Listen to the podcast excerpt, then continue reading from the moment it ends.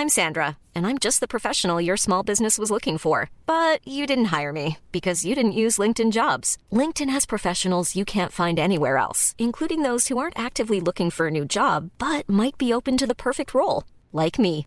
In a given month, over 70% of LinkedIn users don't visit other leading job sites. So if you're not looking on LinkedIn, you'll miss out on great candidates like Sandra. Start hiring professionals like a professional. Post your free job on linkedin.com/people today. Hi, I'm Daniel, founder of Pretty Litter. Did you know cats tend to hide symptoms of sickness and pain? I learned this the hard way after losing my cat Gingy. So I created Pretty Litter, a health monitoring litter that helps detect early signs of illness by changing colors, saving you money and potentially your cat's life. Pretty Litter is veterinarian developed, and it's the easiest way to keep tabs on your fur baby's health right at home. Go to prettylitter.com and use code ACAST for 20% off your first order and a free cat toy. Terms and conditions apply. See site for details. Mom deserves the best, and there's no better place to shop for Mother's Day than Whole Foods Market. They're your destination for unbeatable savings, from premium gifts to show-stopping flowers and irresistible desserts. Start by saving 33% with Prime on all body care and candles. Then get a 15-stem bunch of tulips for just $9.99 each with Prime. Round out Mom's menu with festive rosé, irresistible berry chantilly cake, and more special treats. Come celebrate Mother's Day at Whole Foods Market.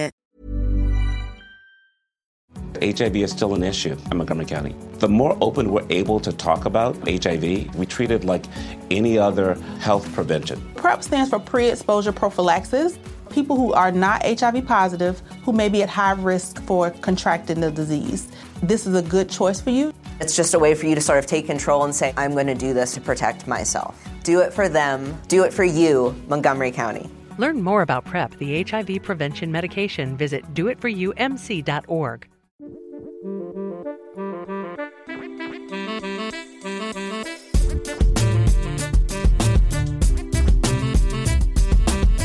everyone, Scott Hanson here from NFL Red Zone. I hope you're checking out one hour of Five Yard Rush, one of the best podcasts on NFL football in the UK. Good day to you, Rush Nation, and welcome back to the Five Yard Rush Daily Fantasy Sport podcast with your host, Nick.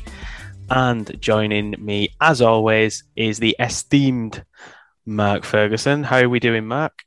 Very good, thank you. Very excited because this is the dawn of a new era, isn't it? Yes, it is. Yeah. It is. New season, new podcast, new yep. new direction we're going in. Absolutely, yeah. Hopefully, a, a direction that we we stay on a, a, good path along the way, and, and we don't derail. Um, some who listened to our podcast recently will know that we previewed the DraftKings prices for week one. Um, However, what myself and Mark have decided to do is change tack for the coming season. So we will be switching our focus entirely over to a platform called FanTeam. For those who aren't aware of what FanTeam do, very similar to DraftKings. Mark, think you'd agree? Oh, completely. But I would argue that the scoring is a bit more straightforward. Um, it's more European based at the moment, though is branching out into the American market.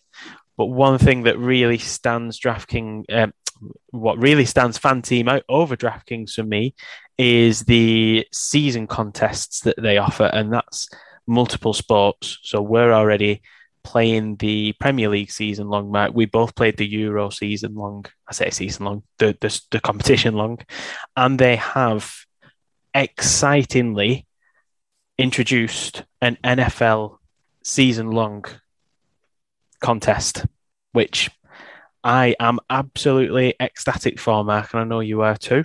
Oh, completely buzzing! It's um, it's going to be great because we're going to be able to, as well as helping everybody listening, or maybe not. I mean, hopefully we'll do. We'll also be competing against each other, which is great. Uh, a lot of the five yard boys are involved as well. Um, so that's going to be great. And um, I think the competition, the this sort of contest suits people whether you come from a sort of traditional redraft style fantasy football uh, background. If you're an FPL player, I think this kind of suits you as well. You Might be better at the planning and stuff. Yeah. So I think it's got a lot to offer for people. It's got a really good really good sort of entry point at um, 10 euros or was it eight pound forty for us now? Eight pound forty, yeah. Yeah, okay, good. And um, so, yeah, really exciting competition. And we're going to basically cover our teams um, each week, what changes we're making, how they've done, what we're thinking generally about it, about the whole competition. And yeah, we're going to start it off next week with our week one reveals, which should be on our first video pod. Fingers crossed. Fingers crossed. If Fingers the tech crossed. gods, if the tech gods yes. agree. And um, yeah, and so tonight we're going to cover um, cover the rules, cover how the contest works, um, some strategy stuff, players we like. I think that's it, is it? Yeah, I think yeah. mainly that should see us through to the next time you hear our dulcet tones, and then we'll be talking about our week one game reveals. Um, I think one thing that you mentioned there, Mark, it's very similar to FPL, and it is. If you've played Fantasy Premier League, this kind of format will feel very familiar. If you've played NFL Fantasy, it'll feel even more familiar. There's quite a few that are playing this kind of thing for the first time in the community, piggybacking almost off the back of the Premier League season long campaign um, that Fan Team are running and are joining this because they have a keen interest in American football as we do. So it's a really good competition to get involved in. You will be coming up against some people with years of experience and expertise watching American football, but that doesn't necessarily mean you're a good fantasy player. And at the end of the day, this is still a version of fantasy, isn't it, Mark? It's basically yeah. fantasy redraft mixed with fantasy Premier League. That is the closest description I could give to this. It's exactly like that. Yeah, indeed. You still have to think about ownership to some degree, probably not as much as you would on a weekly game, but you can buy anybody, you know, which is a luxury to a redrafter who has to wait for their pick. Yeah, exactly yeah, that. So. Um, it's it's a great concept, and we're really, really looking forward to covering this over the season. Um, hope that you do join us on our weekly pods and you know show us your show us your team. We'll we'll be involved in the community stuff. Get your team out of there. Let us know what you think. We'll be sharing our teams throughout the season and our thoughts. But hopefully, this podcast will just give you a bit more of an insight into the kind of things that you mentioned, Matt, like the the scoring, the rules, the uh, you know our kind of strategy and what we're looking at going into week one and the season beyond that. Before it's probably worth mentioning though, before then, that um, Fan Team are also doing a weekly competition, which is traditional DFS in NFL. Probably not for week one, but I do believe from week two onwards. And yes. we'll be covering some of that, con- possibly with articles on the website. Yeah, yeah. I imagine we'll be running articles for that, and we will be running probably season long articles as well, Mark, just so that mm. we're reaching the wider audience that may not listen to us on a weekly basis. Shame on you if you're not. Um, but one of the reasons why we've chosen to move away from DraftKings a little bit is there is a lot of content out there. Um, you know, if you've chosen to listened to us last season in our debut season, thank you very much. And if you're still listening to us to this day, you, we appreciate you. Um, we'd love to hear from you on the socials, but I think because there is so much content out there for that, and because this is something that is new and unique, it's just a great opportunity to try something new and, and see how we get on with it ultimately. And hopefully, we have a bit of fun along the way as well. Yeah. And we've already seen on the fan team Discord people asking questions about it. I mean, people who are like seen as almost gods in the fantasy um, season long uh, Premier League contest, and are asking questions because they want to get involved. It's another season long, but it's NFL, and they don't know what they they, they don't really know the players or anything. So this is the sort of thing we're here for. It's what we're going to cover. You can hit us up on the socials, hit us up in the Discord. If you're not in the Fan Team Discord, I recommend you join it. Go to the Fan Team website or their Twitter account, and you can find the link there. And yeah, and it's going to be I think it's going to be fantastic to be rather than um, we're going to be looking at the whole big story of the season together, which is going to be great. Yeah, absolutely. Before we do move on to the rules and the scoring, one thing that I did want to just mention for the listeners is, and we're really, really appreciative of this, but support for the Five Yard Rush Daily Fantasy Sports Show is brought to you by Manscaped. For those who haven't heard of Manscaped before, they are the best company out there in men's below the waist grooming. Manscaped offers precision engineered tools for your family jewels. Manscaped just launched their fourth generation trimmer, the Lawnmower 4.0, all across Europe. I don't know about you, Mac. I did not have the first three lawnmowers, but I certainly have the four, and I absolutely love it. I feel like I've been neglecting the nether region, um, but it's absolutely fantastic it does exactly what it says on the tin, and this is something that you know if you've used the old regular shaver and stuff like that in the past, which I know I have done. This just makes your life so much easier. It protects those important areas. So, absolutely get on board the Lawnmower 4.0. Join over 2 million men worldwide who trust Manscaped. With this exclusive offer for you, you will get 20% off and free worldwide shipping using the code 5yard at manscaped.com. That's 5yard at manscaped.com for 20% off and free worldwide shipping. Do not miss out on this offer. It is a fantastic tool. I like to think of myself as a nice, clean man, Mark, and it certainly does help that. Thank you for telling me in so much detail. no secrets between us, Matt. No, clearly not, or anybody's listening. Um, you, you didn't even mention the light. I mean, that 4000K LED light, if you get stuck in a cave somewhere or something, that light could be very useful. Listen, I could talk about this all day. The, the the light is just one of many features, the different trim settings, the ceramic blade, I could talk about it all day. The wireless charging really appeals to me, appeals to me even. I hate wires, so love the wireless charging. But yeah, get on board with the lawnmower 4.0. I would argue it is better than my actual lawnmower. uh, it probably costs more as well. Well, maybe so, but I do have an expensive lawnmower, so. Should we save that for another pod? Yes, yes, we will. Just we can compare lawnmowers. Yeah, like for your lawn. uh, Mark, the season-long contest. Let's talk rules first of all. Is there mm. anything that stands out to you in the rules that you think should be pointed out? Anything that you have noticed where you think, "Oh, that's that's an interesting one." Mm. So I think anybody who's played any sort of season long game will find most of the rules fairly standard. I think the main interest to me is the fact you've got two trans- free transfers every week. Mm. Now that seems that seems necessary, doesn't it, with all the injuries in the sport and bye weeks, etc. Um, but when we talk a bit about strategy, that will the fact there's only two free transfers every week will actually impact on how we construct our teams. You can also yeah. carry forward one transfer as well. So you can have three three free transfers in a week, and I think this is going to open up the ability to stack more than I thought initially when I looked at this. When I looked at the, um, the sort of strategies and roster construction. So again, we're going to talk about stacking, aren't we, a little bit later?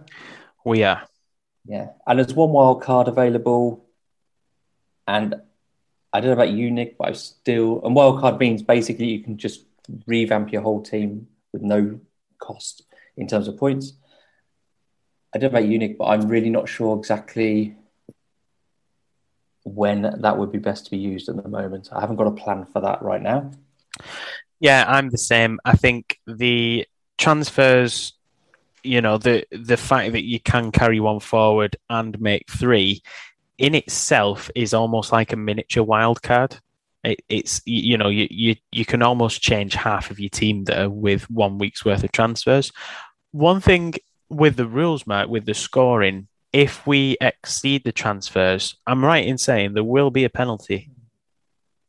There will be. I, there's actually nothing on the rules about that right this second, but I know that there is in the Premier League season yeah. long. I think there is a penalty of minus four for each move. Mm. We'll, we'll, get a bit more clarity on that, and we can always clear it up on yeah. next week's pod. But yeah, it's I've no doubt you'll be able to make more transfers than that, but will come at a penalty if you do so. So I suppose it's that risk reward, whether you feel it's worth taking that hit, whether you feel that the person you're bringing in is going to more yeah. than make up that hit. And the other thing I should have mentioned was the fact you can only have three players from one team. So, an obviously and very high price stack is your Mahomes Hill Kelce stack. And I was sort of completely um, dismissing that idea until I realized you could carry forward one transfer to have three transfers. Because obviously, on their bye week, you would use all three transfers for them. Um, so, yeah. yeah, just an example. I think there's obviously other teams which offer more value to stack like that, but definitely the three possible transfers in one week does slightly change how I'm thinking about my teams. Yeah.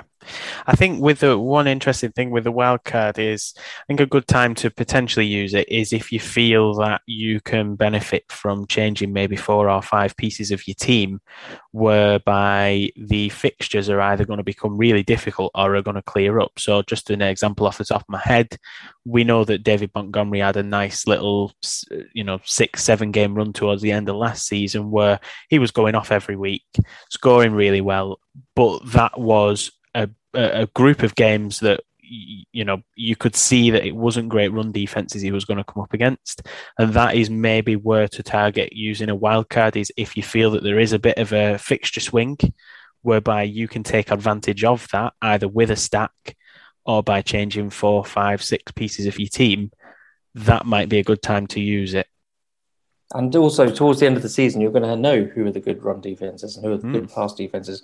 We're not going to know that the first six weeks of the season. Yeah, absolutely. So you, you definitely will see that there'll be teams that look either very good at something, whether that be run defense, pass defense, run offense, pass offense, in week one, and then will look awful in week two at the same thing. Yeah. Because that happens every year, doesn't it? It does. And what I would say as well, don't beat yourself up if you score poorly one week. This is this is fantasy football. You've almost got to be a little bit patient. Trust your process and trust your reasoning as to why you have included someone in your team. If you've got Keenan Allen in your team in week one and Keenan Allen catches three balls on five or six targets for 40 yards and no touchdown, that's not a reflection of Keenan Allen's output week on week. Sometimes you've just got to be patient. If you've put someone in there and they're there for a group of games, three, four, five games, however long it might be, be patient. You're not going to score phenomenal every week in this kind of um, contest or in, in American football fantasy because it just doesn't always work like that. There are some players where it does, you know, Derrick Henry and people like that, to name a few, who seem to go off almost every week, but it doesn't always happen. So just trust your process, be patient, your results will come. You know, just think back to why you chose to have that person in your team to begin with. Completely. You talking about Keenan Allen made me made me realise we should probably talk about the scoring system a little bit as well before we go too much further into detail. Absolutely. Um, standard, what we call standard points per reception, so PPR, which means you get a point for every time a receiver or a running back catches the ball. The long and short of it is you just you get more points for the passing game.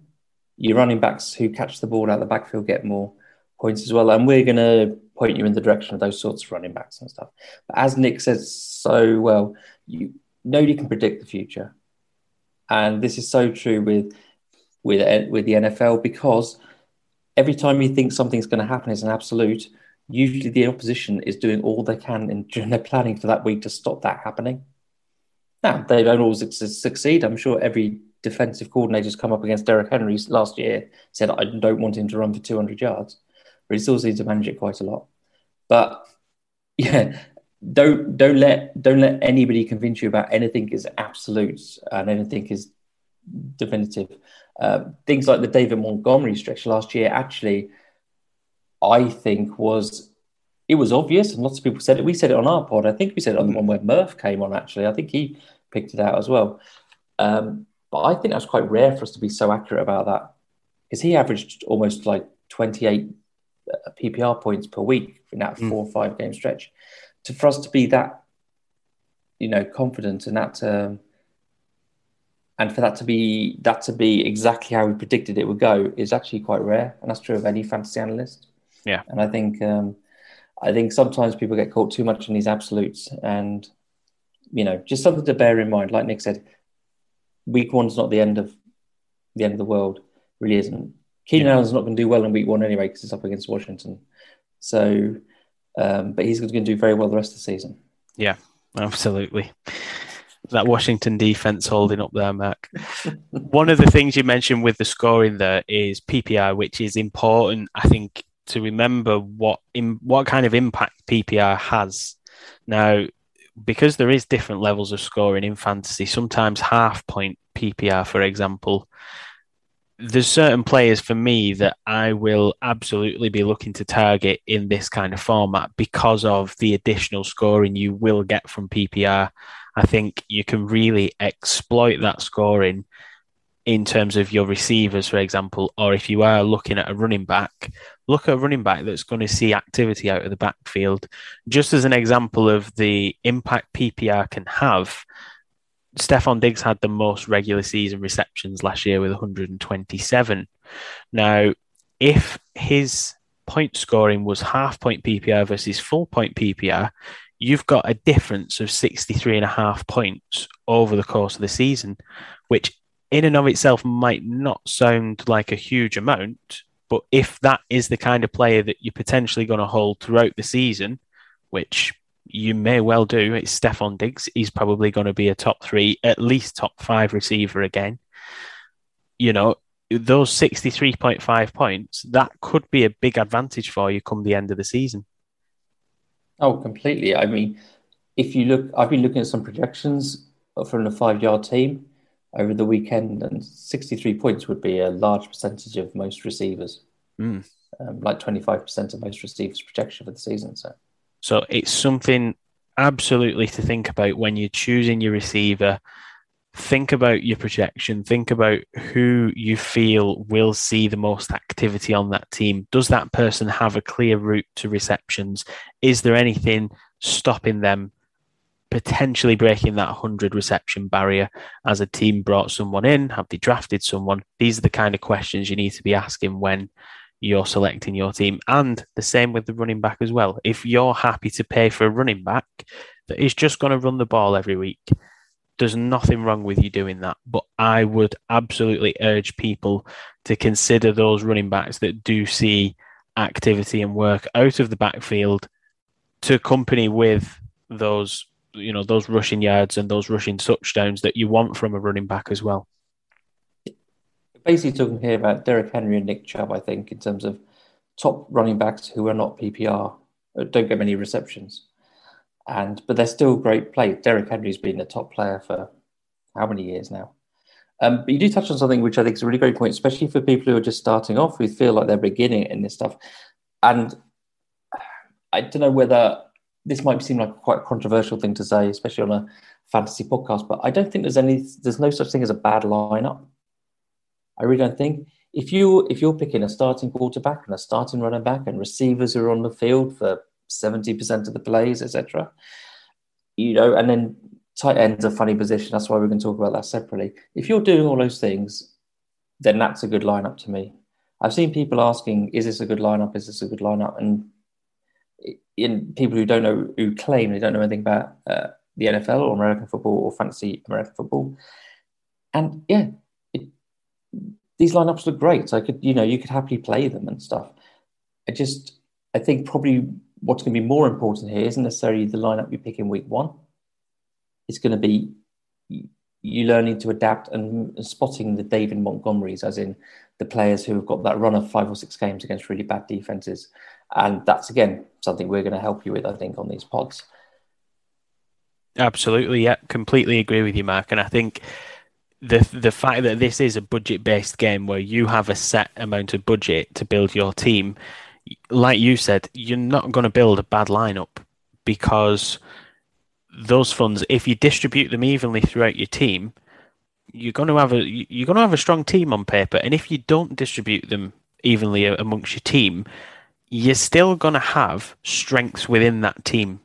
That that's how budget based, you know, squad building works.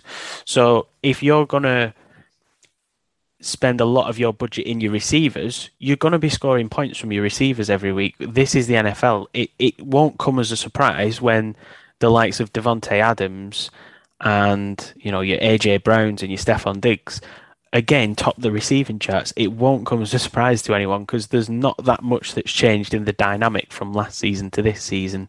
So you will build a good lineup, but like you said, what will set you out from others is your forward planning with this, looking at what games are coming up.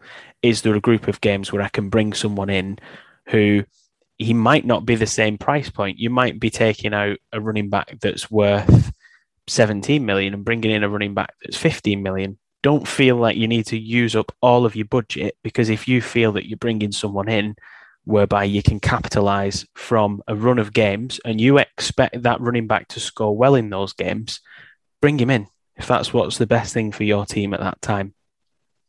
Oh, com- completely. You've actually, and also you touched upon a little bit of a roster construction point, which I thought was worth discussing here. Is like like you say, if you evenly distribute your your money across your team, you're going to end up with mainly players with average around 15, 16 million in the positions. And that's fine, but it's also equally viable to buy a few more expensive players, sort of the 19s and 20 millions. And what that does allow you to do is if you need to make a transfer, those funds are all available to you. So to give you an example, if you if you've got a 17 million pound running back and you want to put in a 19 million pound running back, you need to find 2 million from another transfer somewhere. Okay. If you've got a 19 million pound running back and you want to put a different 19 million pound running back, you don't have to find those funds.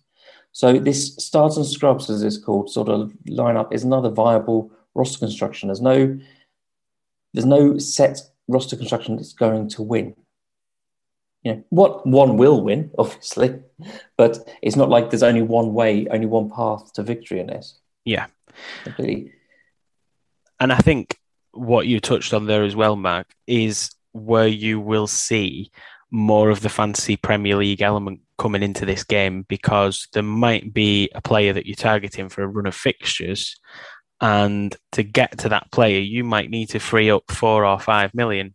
So you're going to have to think, you're going to have to make a decision who you do and don't want in your team or who you are willing to sacrifice to get that person into your team.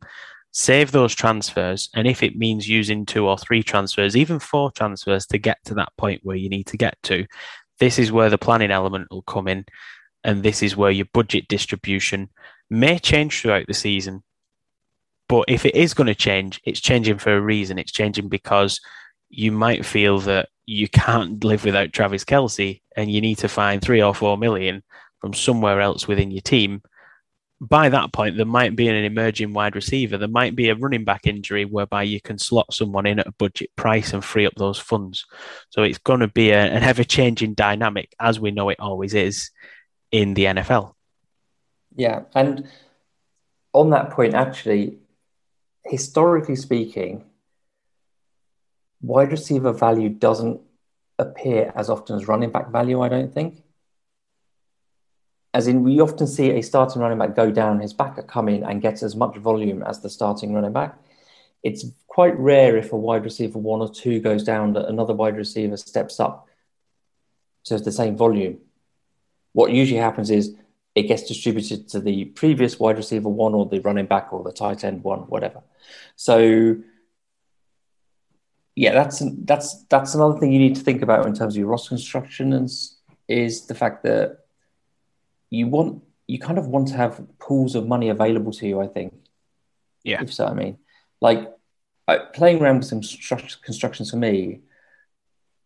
My favorite all seem to have a very high priced one high price, at least one high priced running back, one high priced wide receiver, and one high priced quarterback. Because that way, if something goes wrong, I can move to other high priced players. It's almost giving you price points throughout your team where you've got mm. that flexibility then to move. Yeah, completely. But but on the face of it, it doesn't look as good as some of these balanced teams we're seeing, mm. where people are spending 17 million or 18 million as their highest player. So obviously, this is a new competition. So we're all kind of guessing as we go along in terms of what's going to work and what isn't going to work. But these are things which I've which I'm certainly thinking about, and I'm definitely personally sort of heading towards the stars and scrubs style lineup cross construction at the moment. I'll have more, more I'll have more than one lineup, so won't, they won't exclusively be that. That's for sure. Mm-hmm. Um, but I think I think we both agreed before the pod because we've tried it. Two tight ends is definitely out. Yes, for me, absolutely. Yeah, and for me too. Now, please, somebody prove us wrong and win the tournament with two tight ends all the way through the season. But like, we can't. I can't make it work for week one in a way I'm really happy. Yeah. So, and also, if somebody has a lineup like that, which I think is really good, please let us know on the socials. Yeah. I'd love to see how that's going to work. Yeah. I've, I mean, I've seen a few lineups out there. Jack Humphrey springs to mind with the lineups. He's had a couple of two tight end lineups he's put out there, but I'm with you on that, Mark. I feel for what you would need to spend to get to effective tight end, shall we say, and we know the variance that we get from that position outside of the maybe the top three or four every year. I think it's a difficult position to to invest that money into and hit on two budget tight ends. I think if you're going to use that roster construction, you absolutely have to have a Travis Kelce, a George Kittle, a Darren Waller, and a another to go alongside them. You're going to need a dead cert at tight end. If you're either punting that position or you go all in at that position. And if you do want the two tight end construction, then by all means go with a second tight end that you think has a high ceiling and maybe will have a breakout season. Mm. But for me, the two budget options doesn't work there. No, completely. And what you got to remember, got to remember is that the scoring for tight ends is effectively they're effectively like wide receiver, wide receivers on this system. So if you're looking at say a 14 million pound tight end, and you're looking at a 14 million pound wide receiver, they're effectively the same player, even though they're different positions. And the pricing on this on this game, you definitely get more value out of the 14 million pound receiver. Yeah, absolutely. I think when you actually look at tight end activity, even looking back to last season, Mark, the there was two tight ends that had 100 receptions or over 100 receptions. That was Travis Kelce and Darren Waller. Outside of Travis Kelce and Darren Waller, Logan Thomas was then the next highest receptions with 72. But then you start dropping off a bit of a cliff. You get a 67 in there, you get a 63.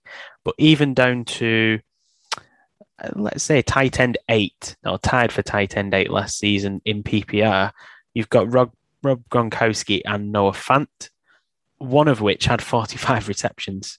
So that just shows, you know, if you are going to go budget in this for a tight end, pick one tight end that you think has the potential to be a top five tight end. If you're going to go two tight end, for me, pick an expensive one and pick a budget one. If you're going to go two tight end with two budget, it's absolutely pointless. I think you're just splitting your budget almost evenly between two tight ends who have absolutely no certainty of workload. You might as well buy a lottery ticket at that point, hadn't you? Absolutely, um, absolutely. Funny enough, Logan Thomas is actually the eighth, eighth priced, you know, in the um, tight end eight in the list of pricing at 14 million. Yeah. So maybe he is a good a good price after what you said, especially as Noah Fant's the same price, mm. based on based on the figures you just said. So there's an example. Um, yeah. Russ- One thing I would say about tight end, and this is just a me thing, I know, but I do not get all the love for TJ Hockenson every year. I don't get it. He's the tight end six on Fanteam at 15 million. I don't get it. I think I can see the appeal because I, I think his workload will increase this season. That said, I think what you have to worry about there is his quarterback has regressed. So he's gone from Matt Stafford to Jared Goff. Um, You're so bitter, Nick. So yeah. so I think, you know, you've got to factor that in as well. Yes, he might see more targets. Yes, he might have more receptions. Um, I think Detroit will be throwing the ball in most of the games. I think that's that just with game script. I think that's how it will go for them. There isn't a great deal at receiver, but then again, there could be an emergence there from an Amon-Ra St. Brown, for example, or a Quintez Cephus, something like that. You know, uh, someone could emerge as a wide receiver one in Detroit, shock us all, shock the world.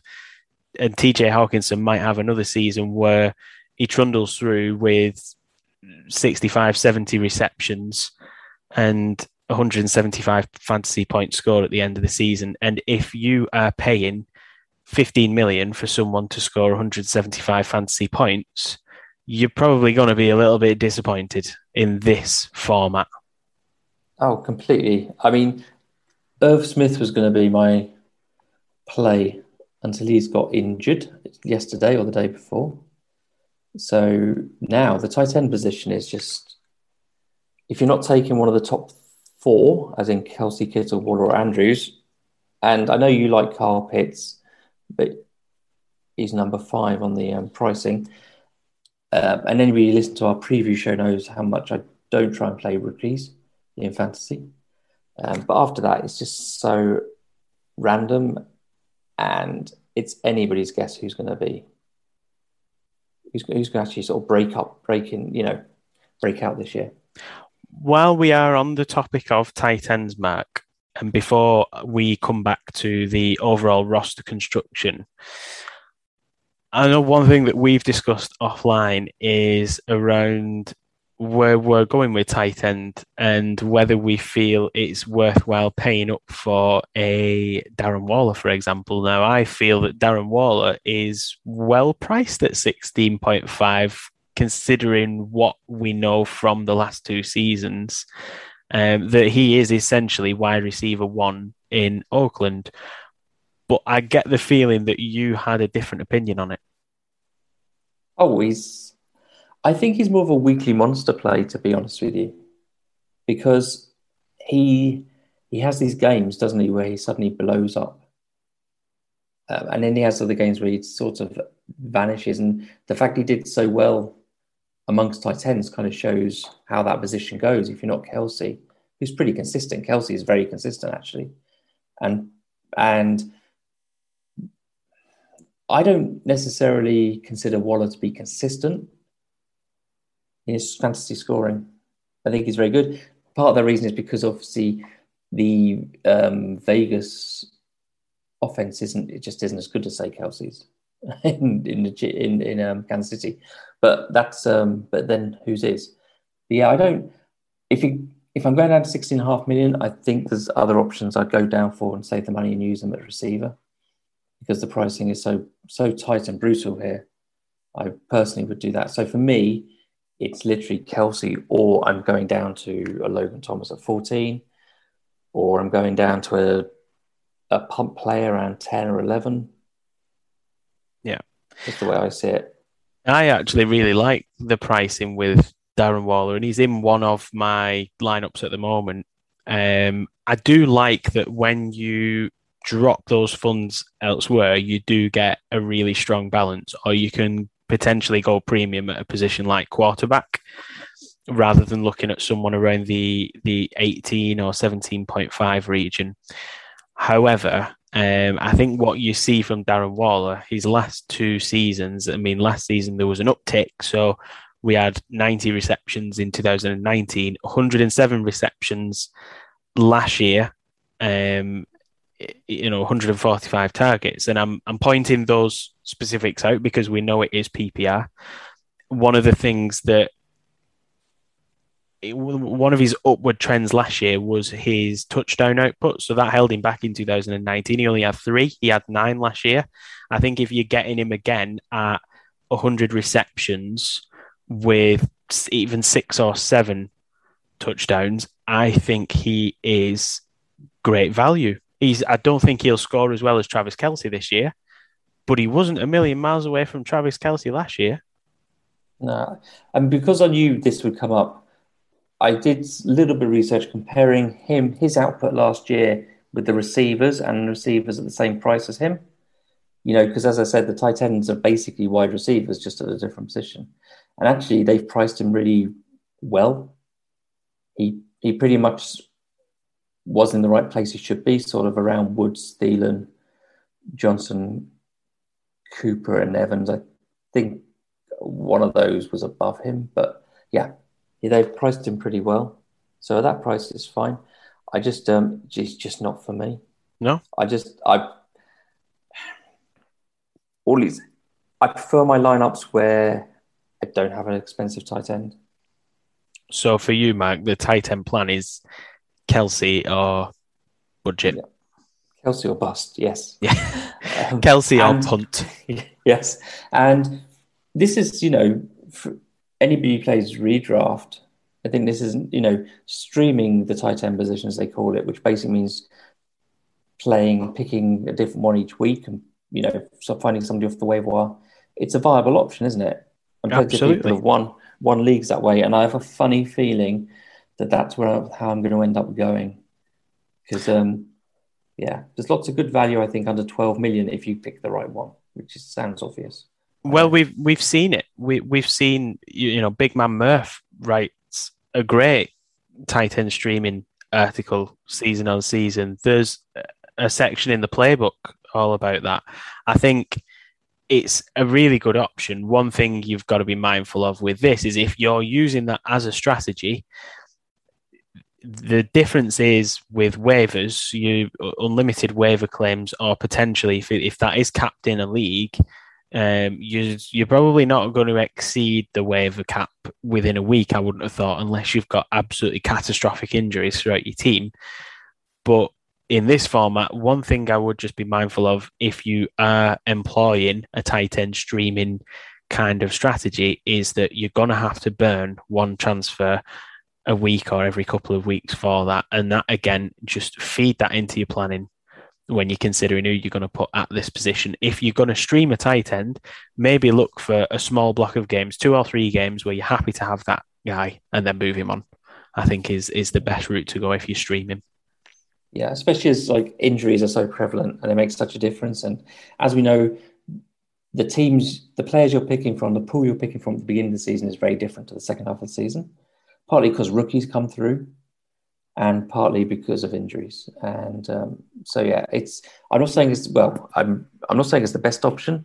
Yeah. I'm just. I'm. I'm kind of hoping to find some obvious cheap value before week one. Yeah. Um, but yeah.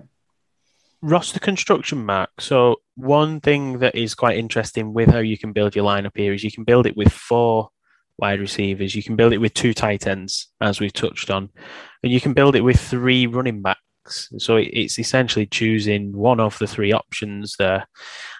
I know that you've got a couple of lineups together, and I have as well. Of the two lineups I've put together, I have one that has two running backs. I have one that has three running backs. What's your thought process on the roster construction? I've got I've got exactly the same as you if you go with obviously running back value has now opened up a little bit. Yeah. Uh, James Robinson is the obvious one.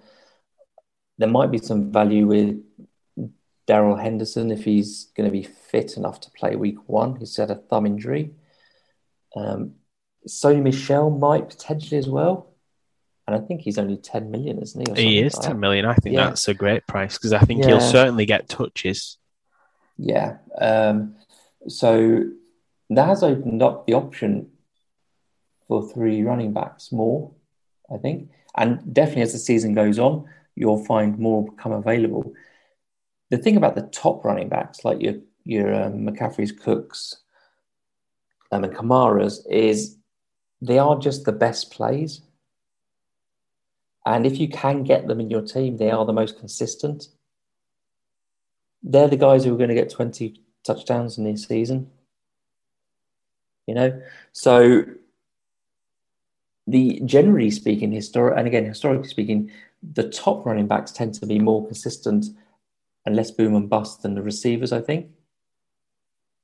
Um, yeah, so so I'm definitely go heading towards the three running back if I can.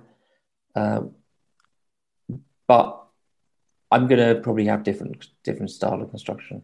Yeah, I think I think what I what I like about the re, the four receivers is I think you can have three really productive wide receiver ones and a punt receiver, someone that you think has a, a, potential for a breakout season or will contribute because it isn't a deep receiver pool that they're a part of.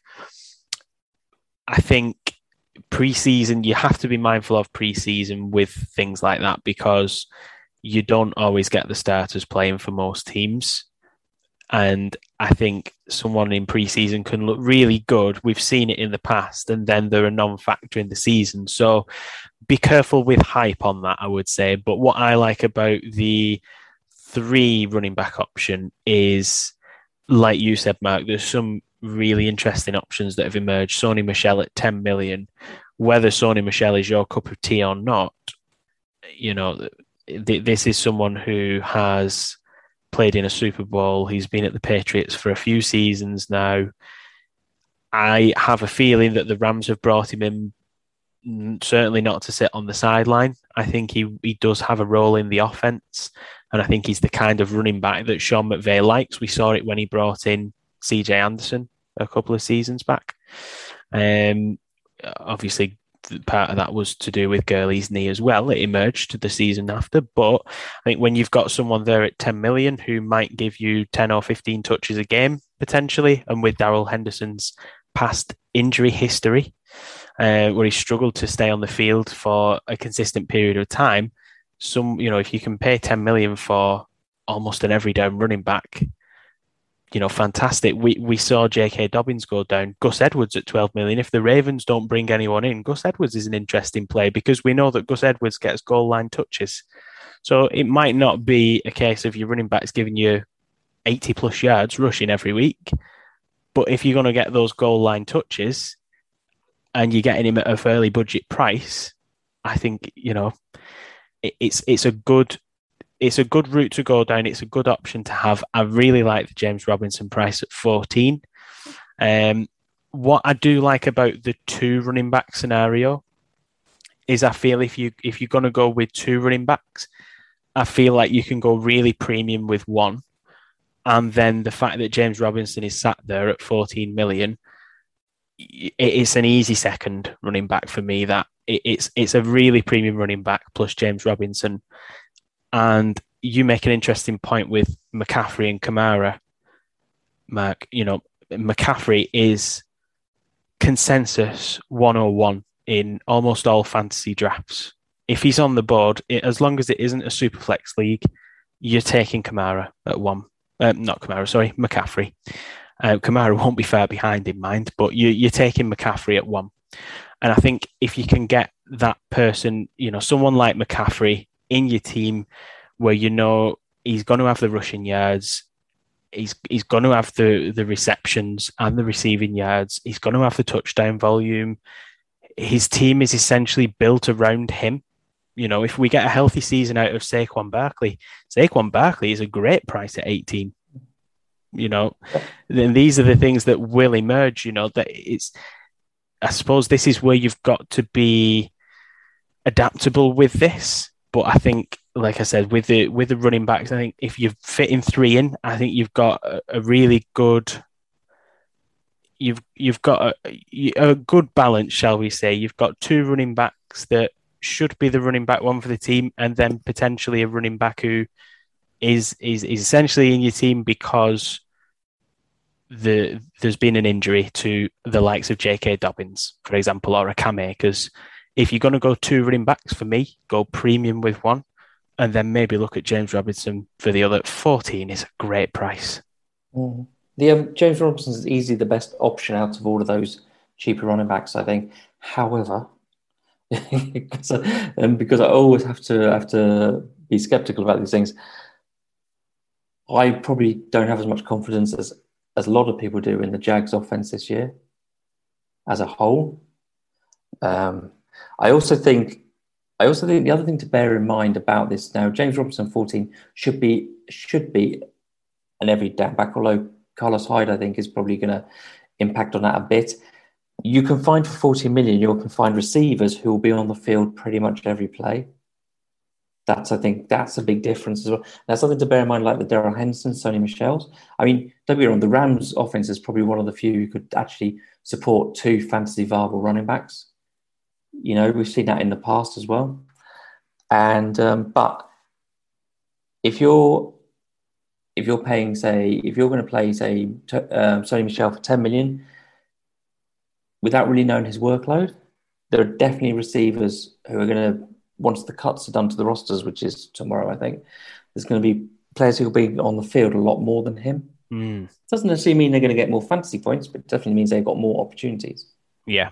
And so that's something to bear in mind with those lower price. It's true about all those lower price players. But yeah, I think if you're going to play two running backs, you have to play one premium. Um, I I can't. For me, I just like my lineups with two premiums at least.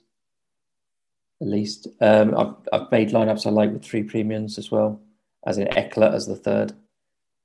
Um, but you know, all these all these running backs we're talking about, but they're all injury prone like everybody else. You know, Kamara, McCaffrey, Dalvin Cook, they all missed some time last year. Ekeler as well. Um, Zeke, he's missed time as well. Um, so yeah, there's there's plenty of question marks. Just because they're expensive, these running backs doesn't make them, you know, in, you know, um, not prone to injury and stuff. Derrick Henry is the one who's sort of maintained fitness the best out of all the top running backs, I think. Yeah, I would agree with that. Hmm. Uh, looking at the list here, everybody else has pretty much had time out. It's yeah. it's a volatile position. We know that because it's a physically demanding position. Um, you know, when you look at the top 10 scorers in PPR last year, not many of the names will come as a surprise. James Robinson was the obvious surprise as an undrafted free agent, but most of the names amongst the 10 won't come as a surprise. It's the next 11 to 20 where you look at some of the names in there and you think, wow, you know, the likes of JD McKissic, Nyheim Hines. And it, it's these kind of players where it only take we always say it, okay. Oh, it only takes one injury. Um, you know, we've talked about it when we've played DraftKings and good flex options. Sometimes we've said, uh, you know, the likes of um, the the likes of Nyheim Hines and, and even even an Alexander Mattison because the the Vikings could absolutely blow a team out the water they're not going to keep Dalvin Cook on the field. So suddenly Alexander Mattison becomes a good player in a season long contest. Maybe not, but it only takes Dalvin Cook to pull up lane with his hamstring, which has happened in the past. Suddenly, Alexander Mattison at 11.5 is looking like an absolute must own in your team. Yeah, completely. And uh, and this will happen during the season. This will undoubtedly happen uh, you look at the if you look at the first page of those running backs, you know, eighty percent of those I think are going to have some time off, if not if not all of them at some point they'll have a week off. I mean, other than a bye mm. due to an injury and stuff. And um, yeah, but that's another reason why I like playing for premium running backs because once that happens, you've then got pretty much all the running backs available to you as a replacement. So if you pick your James Robertson at 14 million and he gets injured, your options are limited to do mm. a one on one transfer there. You know, so that's why I kind of like that. But you know, we're talking about roster construction here. If you if you had if you had put all that extra money into the running back position, you'd have a lot less for your wide receiver position. Mm. Uh, yeah, and that is one of the things I like about the the three with the, the two, not necessarily a, premium, but you know, someone around the Austin Ekeler value, James Robinson plus, a, you know, a, a, a, bit of a punt, if you will, at a Sony Michel at 10.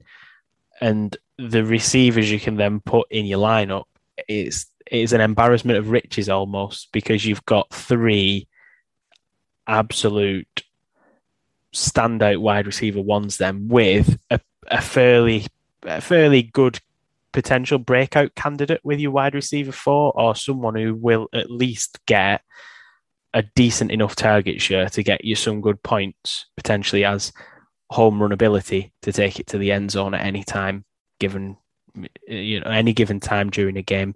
Might be someone that's playing out of the slot. So you know I, I do like that it gives you that kind of roster construction potential as well with the three running backs without the premium get what you're saying mark you know having that premium price point makes it very easy then to move your roster around i suppose if you do own let's say three premium receivers you can always take one of those receivers to free up the, the budget. It means you're making two transfers. But that's that's you. Let's be honest. We're going to have to do that throughout this this season. It, it's you know you most weeks you're probably going to be making one maybe two transfers. I think in your team. Yeah. Oh, definitely. And uh, once we get to week, I think it is it week five this year with a bye week start.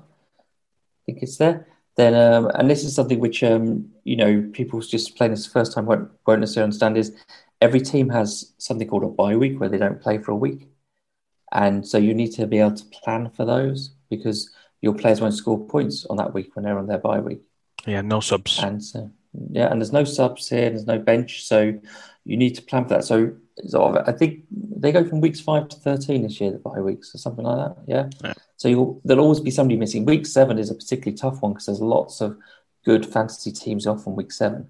Seems like every best ball league I drafted just had almost all week seven bye week players. Um, so yeah, that's something you do need to bear in mind. Yeah. When you're when you're when you're doing this, but um, yeah, I think um, as I said at the beginning, though, there's no right or wrong answer here with the roster construction. Although we both think the two tight end roster isn't going to work, but um, yeah, there is no right or wrong, and it would. I'm sure it will change. You don't have to keep it the same. Mm. You know, you know, you can change during the season from to three running backs. Yeah. Um, so um, yeah, it's um, it's going to be interesting to see how that how that evolves especially for the top players. Stacking mark. So mm. we know that in if we're playing, say, the DraftKings weekly weekly slate or even the weekly monster on fan team, we know that stacking is a really good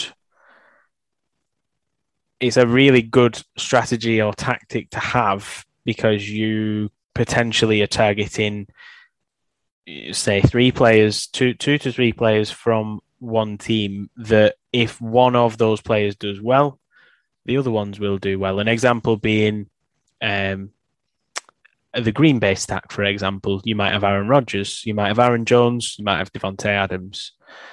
If Aaron Rodgers does well, there's a high chance that Davante Adams and Aaron Jones will do well because Davante Adams is basically Aaron Rodgers wide receiver one, Aaron Jones is basically wide receiver number two in Green Bay. And there's no other wide receivers in Green Bay. no, basically not. So, you know that that's an example of a stack and how that can work well in a weekly contest. What's your thoughts on stacking in the mm. season long? So my initial thoughts were not to worry about it, as in not to try and get a stack in because of the bye week issue. But knowing now that there's three potentially you can have three transfers in one week if you save a transfer then it then it's a bit more viable. What you've got to remember is if you have three players from the same team and you use all three transfers in one week to take them out you can't put all three of them back in again the following week. So if you have the, the sort of the big stack of Mahomes, Hill, and Kelce, which um, is a you know pretty much a standard stack in um, weekly DFS even if you can transfer them out nicely and easily for their bye week, you can't get all three of them back in the following week. It's going to take you at least two weeks to get them in. So I'm not going to. I'm not going to actively avoid it, but I'm not going to particularly um, try to try to stack.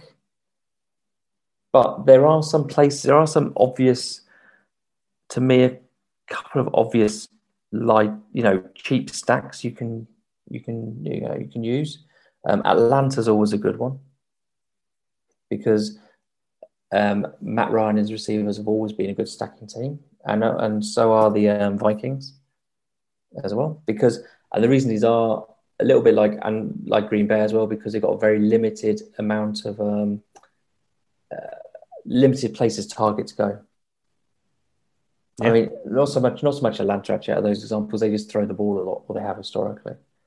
Um, so you know, but if you're looking at stacking and you've you, and you've never done this before, teams to look at are like Vikings, Atlanta, um, Green Bay, Kansas City. Anybody else you think would be a really good stack?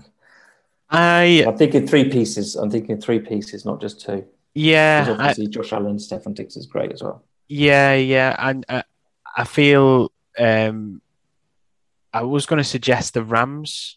Um, partly yeah, that's been historically a good one. Yeah, well. partly bias, and it may still be a good stack if Darrell Henderson or Sony Michel emerges a, a running back one.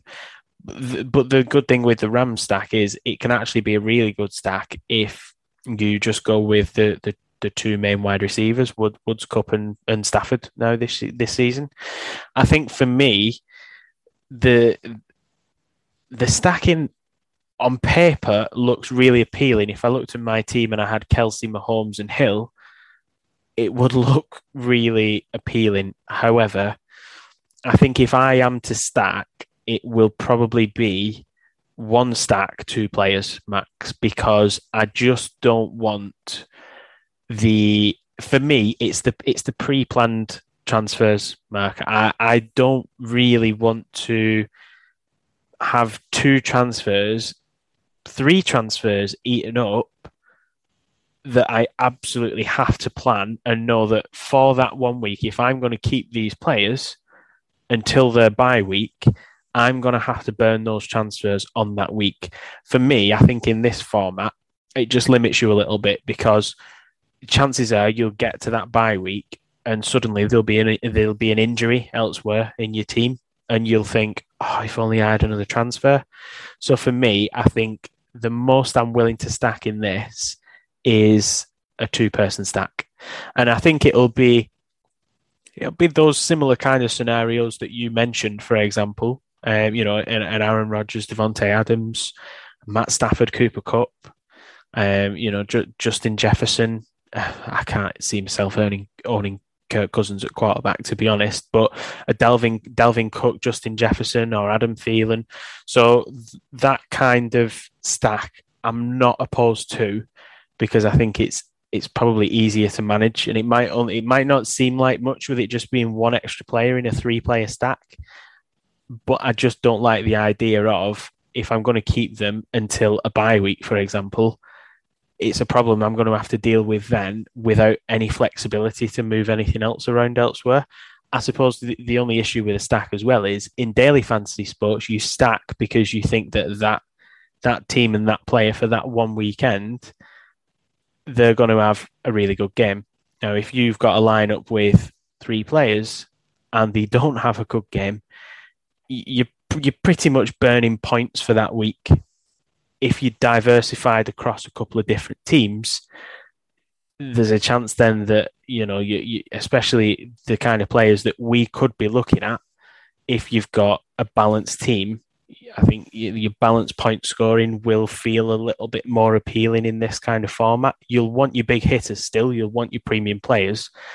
But I think for me, the key to this and the key to uh, Fantasy Premier League, for example, is you have those high price point players, but then throughout the rest of your team, how your team is constructed, you'll have a good balance where you might have a cheaper player, but that cheaper player might slightly outperform his value.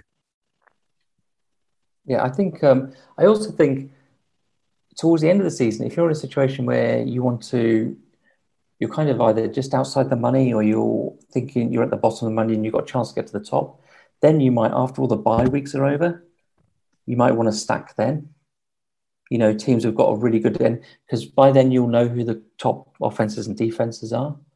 So you know, I think towards the end of the season, stacking might be more of a thing.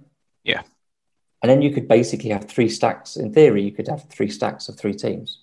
Yeah. And you're just banking on them running it and doing really well. I but could at the beginning, I wouldn't do it. I could potentially see myself wildcarding into a stack, Mark. If, for example, I knew that a team had had the bye week already and we had, say, a six to seven game run into the playoffs where they had a favourable schedule, I could absolutely see myself wildcarding to get a three player stack at that stage. Um, would I be happy about it right now? Maybe not in principle, but I could see it happening, especially if the, there is a clear path to you know, if, if if if a team has a great running where it looks like out of the last eight games you expect them to win seven, I'm not potentially opposed to a stack then. Yeah, well, certainly not and, to start with, like you said. Yeah, I think I think that's when stacking will become important, and we'll cover that on the pod when teams we potentially see that with. Yeah, you're absolutely right. Obviously, whether to use it or not will depend on your situation, where you're on league. Obviously, your how much you want to risk and stuff. Because, like you say, with the great thing about stacks is when they all when they all do well, when one of them does well, they all do well. But when they all do badly, you know, they all do badly. And the other thing is, especially towards the end of the season, if you use your wild card up and and you're stacking like that, is lots of times in the last the last couple of weeks of the season, teams rest players because they're already through to the playoffs and they're in position and stuff. Rest them for the um, for the playoffs. With this extra week this year, we've got that potentially means there might be an extra week of them resting. Could be two weeks of resting players. Um, we don't know. It's the first season the NFL have had a 17 game regular season, so um, so that's something we need to bear in. But again, we'll cover it on a pod each week as we go along, how things change. One thing that's for sure about everything we're talking about here, the lineup we choose on week one is not going to be a lineup on week 18. And so everything's, you know, up, you know, up for discussion really. Absolutely. Capping us off, Mark. We've spoke about quite a few players as as we've been on the pod this this evening. We'll go through position by position. I don't really want to touch on tight end again because I feel like we did cover that off quite a bit, and we speak far too much about tight ends Far too on much. Matter every what- single pod. Yeah, it doesn't matter Um, what what site we were playing with or whatever. Far too much about tight ends. Players of interest. Um, anyone in the quarterback region that's catching your eye? Well, what's interesting about the quarterback pricing is it's so condensed, isn't it? Mm. It like goes from 20 million down to what about who's a viable start viable starter? Maybe 17 million is a viable fantasy starter down to Roethlisberger.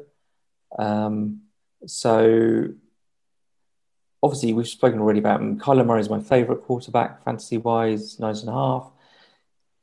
I am if I need to save some money, I'm thinking about Joe Burrow. Just 18. Yeah, I think since I think the Bengals are going to be throwing the ball around a lot. Mhm. You know, that's who I'm thinking about. I think down the, I do like the Burrow price. Um, I think if I was going with anyone outside of the top three or four, I would probably be going with Joe Burrow or Matt Stafford. I think those are two. When you look at where Stafford's priced, he's priced. It's outside the top twelve in pricing. Um, I feel that he's on a team now where he, well, I think he's just within the 12 looking at it. I don't want to count on the pod, but he is on a team where he has the potential to be a top 10 quarterback, for example. Joe Burrow has the throwing potential and the receivers at his disposal to potentially be a top 10 quarterback in this kind of format. So I think for me that's the only that's the only I wouldn't probably go any lower than Burrow.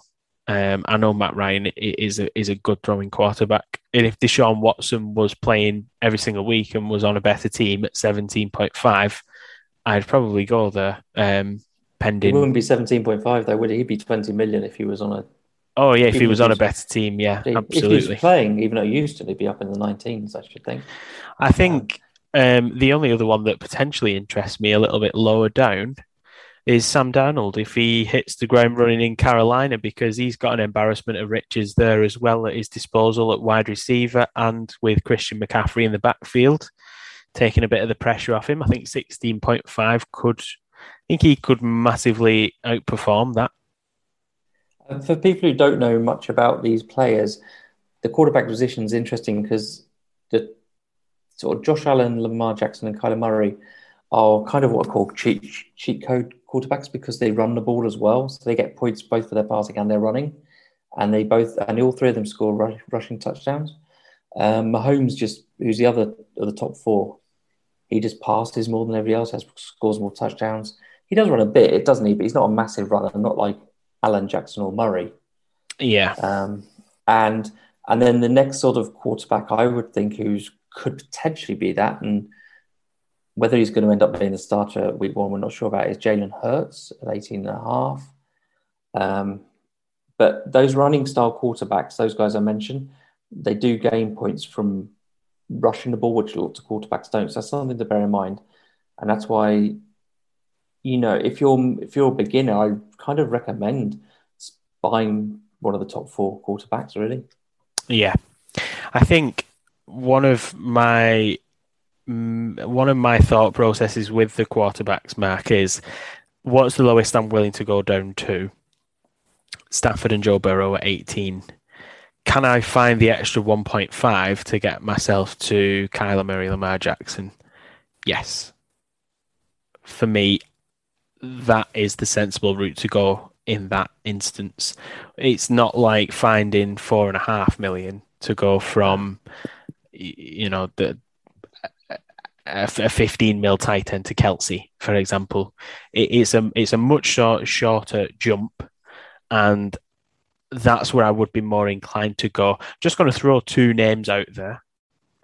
Um, I just want to know whether you feel overpriced or underpriced. Mm-hmm. Um, okay. Dak Prescott. At 19. if he, uh, if he's if he's if he's health fully healthy, then that's that's probably it's he's probably still overpriced. I think actually, yeah, but he's not even fully healthy, is he? When I compare him to, so last year he started off the season on fire, didn't he? Um, before he got injured. So yeah, but he's not fully healthy, so I would say he's overpriced. And the second one is Ben Roethlisberger, seventeen mil. So he has the potential to have a very good um, season, doesn't he? Because he's got great receiving corps. So I would say, comparison with some of the other people around him, like Derek Carr, um, I would say he's underpriced. Yeah. What do you think? Um, I think the Dak Prescott pricing's for 19. That um, wasn't an um, option, though, was it? You said under or over. Yeah. uh, you... He's fair price. That's why he's hard he's, to decide. He's he's fair, and if I was if I was saying anything, I'd say I'd say over, but simply because he's coming back from a massive injury. Um, if we get the Dak Prescott that we're used to before the injury, how he started the season, then it's an absolutely great price. But I, it's, that's a wait and see for me because again, great receivers at his disposal, pretty good offensive line, good running back. He's got everything you'd want in that offense out of a fantasy quarterback. So that's a wait and see for me. See how he gets on following his injury. Ben Roethlisberger, another one that really intrigues me at that price, 17. It, like you said, he could massively outperform that. I think underpriced, actually, on Ben Roethlisberger.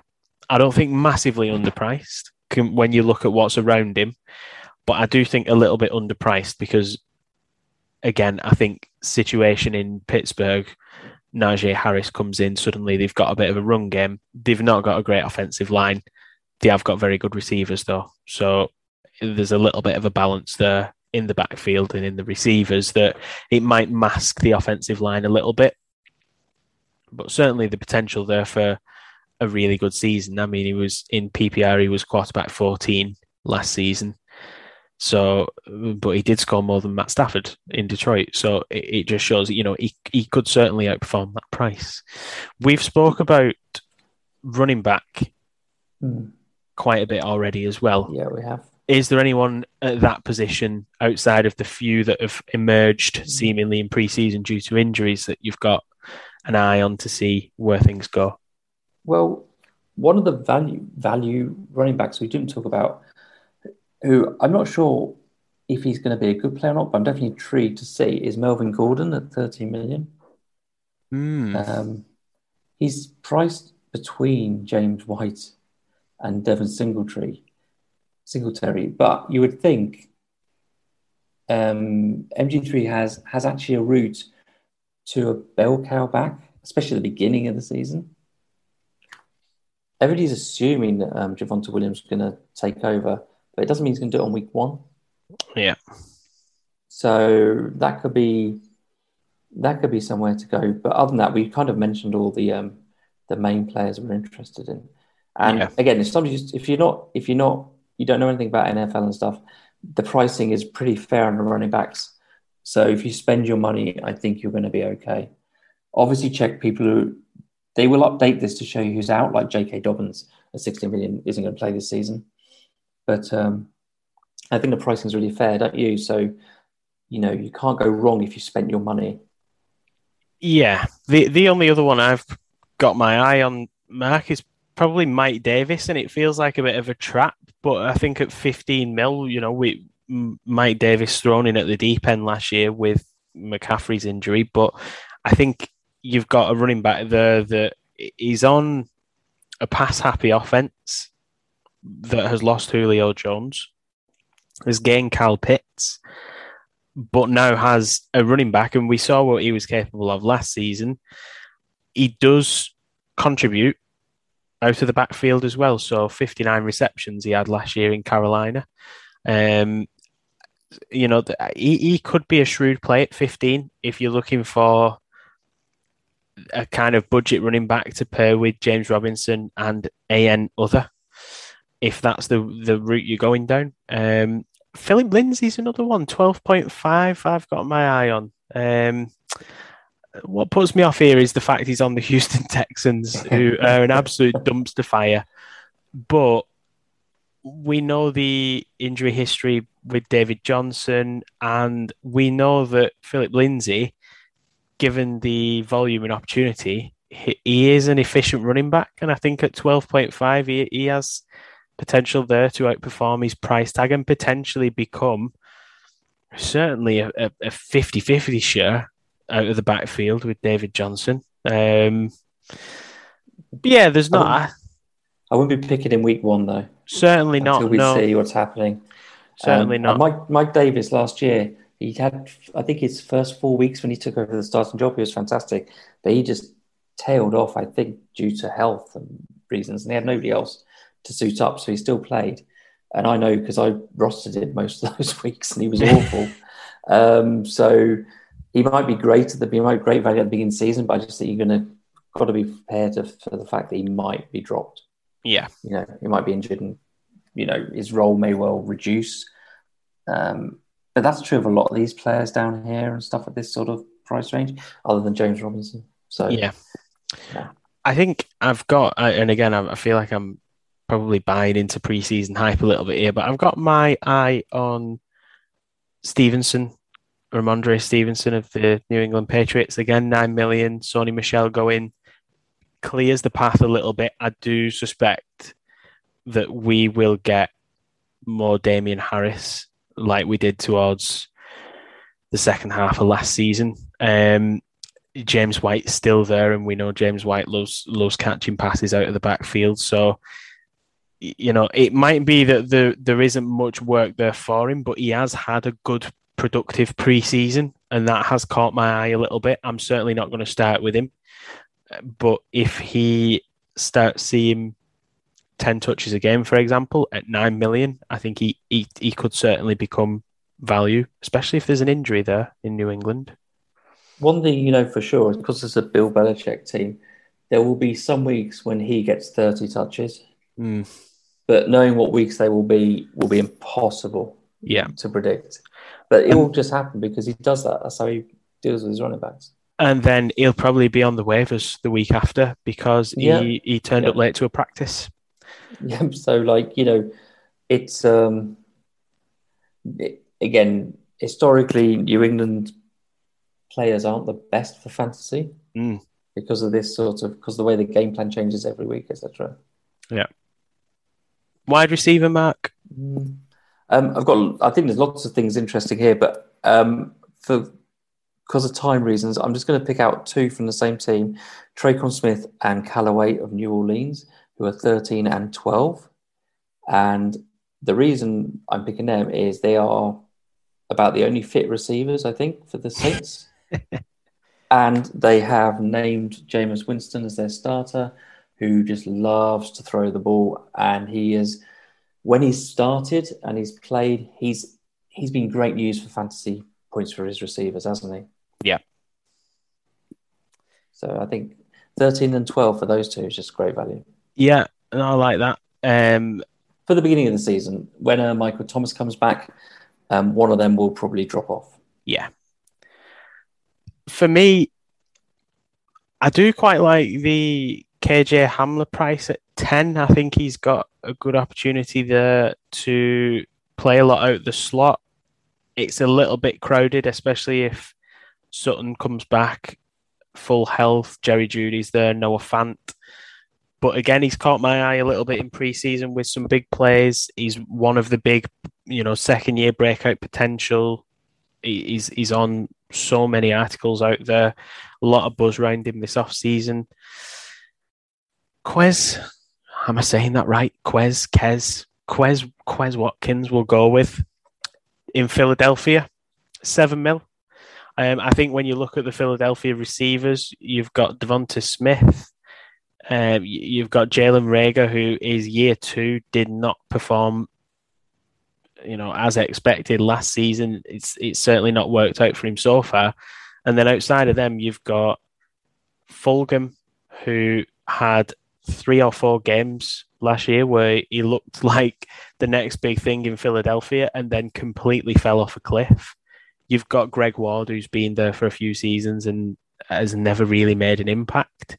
And then you've got Arcega Whiteside, who it wouldn't even surprise me if he wasn't even on the team come the start of the season. So I think he, again, buying into the hype a little bit of, of preseason, but he's starting to get his name out there. He's been productive. At nothing more, at seven mil, he is a nice cheap option to free up budget elsewhere throughout your team certainly something to consider. He's probably one of the receivers where if you're looking down at that seven mil region and there is not much there at all at this stage, but if you're looking around that region, he's probably one of the ones that's got the potential to have the most input for me. Yeah, I think um, there's lots of value or potential value at that 10 million pound range it's hard to know who it is right now, but hopefully in a few weeks into the season we'll understand. But there's lots of good options there, like like you say, like Hamler, there's MVS is there, Humphries of Washington. You know, these are players you can see to a path to being very valuable. Um, Keke Coutee as well as there, and yeah. um, and Pringle, he's on the Chiefs. So, you know, it's um, you know, very potent office offense. So like you know, he could. Um, I think there's lots of options down there, but we won't necessarily know for week one who was the best. Yeah. We spend too much time talking about tight ends and defenses, Mark. So I'm really going to touch on this. Um, i am assuming you will be going down the same route as me, but I am completely swerving the defense to be honest, and I'm going really budget there. I'm looking around that that 9.5 bracket. Um, at the most, I'm willing to spend on my defense is 10, and that would potentially be a San Francisco or a Green Bay defense, the Jets is crying out to me at 9.5, as is the Bears. Is there anyone that you've got your eye on down there? You've covered them all. I would say to people if it's the first time you made a fantasy lineup for NFL, you also need money to be left over for defense, but I would it would be the last thing you do and just fit fit in a team, you know, which works. Don't ever miss out on a player in another position to pick a defense. Yeah, absolutely the point scoring is too variant week to week. You might hit massively on one week and you could think, oh, fantastic, great. I'll need to look for another defense like this one, but it, it's a trap to, to quote a famous line from a Star Wars film, it's a trap. Just get yourself a cheap defense. Mark, I think that rounds us off. Like this has wow. been some some talk about this season long game, but I cannot wait. We are ten days away. Make sure your lineup is in before next Thursday. We will be bringing you another pod next week with our week one lineups. If you do want to interact or hit us up on social media, I will be posting some stuff over the next week or so about this, Mark. I'm sure you will be as well. The listeners, you can find me at Nick of Wigan on Twitter. Where can the listeners find yourself, Mark? At underscore SMRF. Fantastic. Fanteam.com is your website, but we will include some links in the description of this pod if you do want to join up. And you can find our links on our social media pages as well. And it is the NFL Fantasy full season game, £8.40 buy in. Mark, this has been fun. I can't wait for week one. I can't wait to see that team next week. Any parting comments for the listeners? no, just looking forward to it. Can't wait to get started. Looking forward to next week's hopeful video pod. Awesome. This is a one time buying at £8.40. As always, though, this is a form of gambling, so make sure you do gamble responsibly. I would usually say draft responsibly at this stage, Mark, or you would say that doesn't feel all that relevant here, but. Uh, we're going to have to come up with something else, aren't we? Oh, yeah. Construct your lineup responsibly. I don't know. We might put that one out to the listeners. Yeah. Either way, we will see you next week.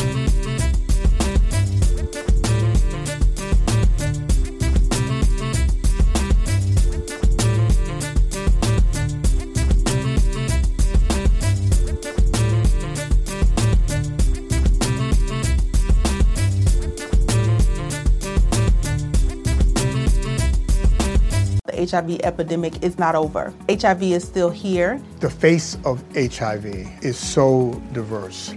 The biggest thing to reduce HIV stigma is just to talk about it. Testing and PrEP and HIV treatment and how effective it is today.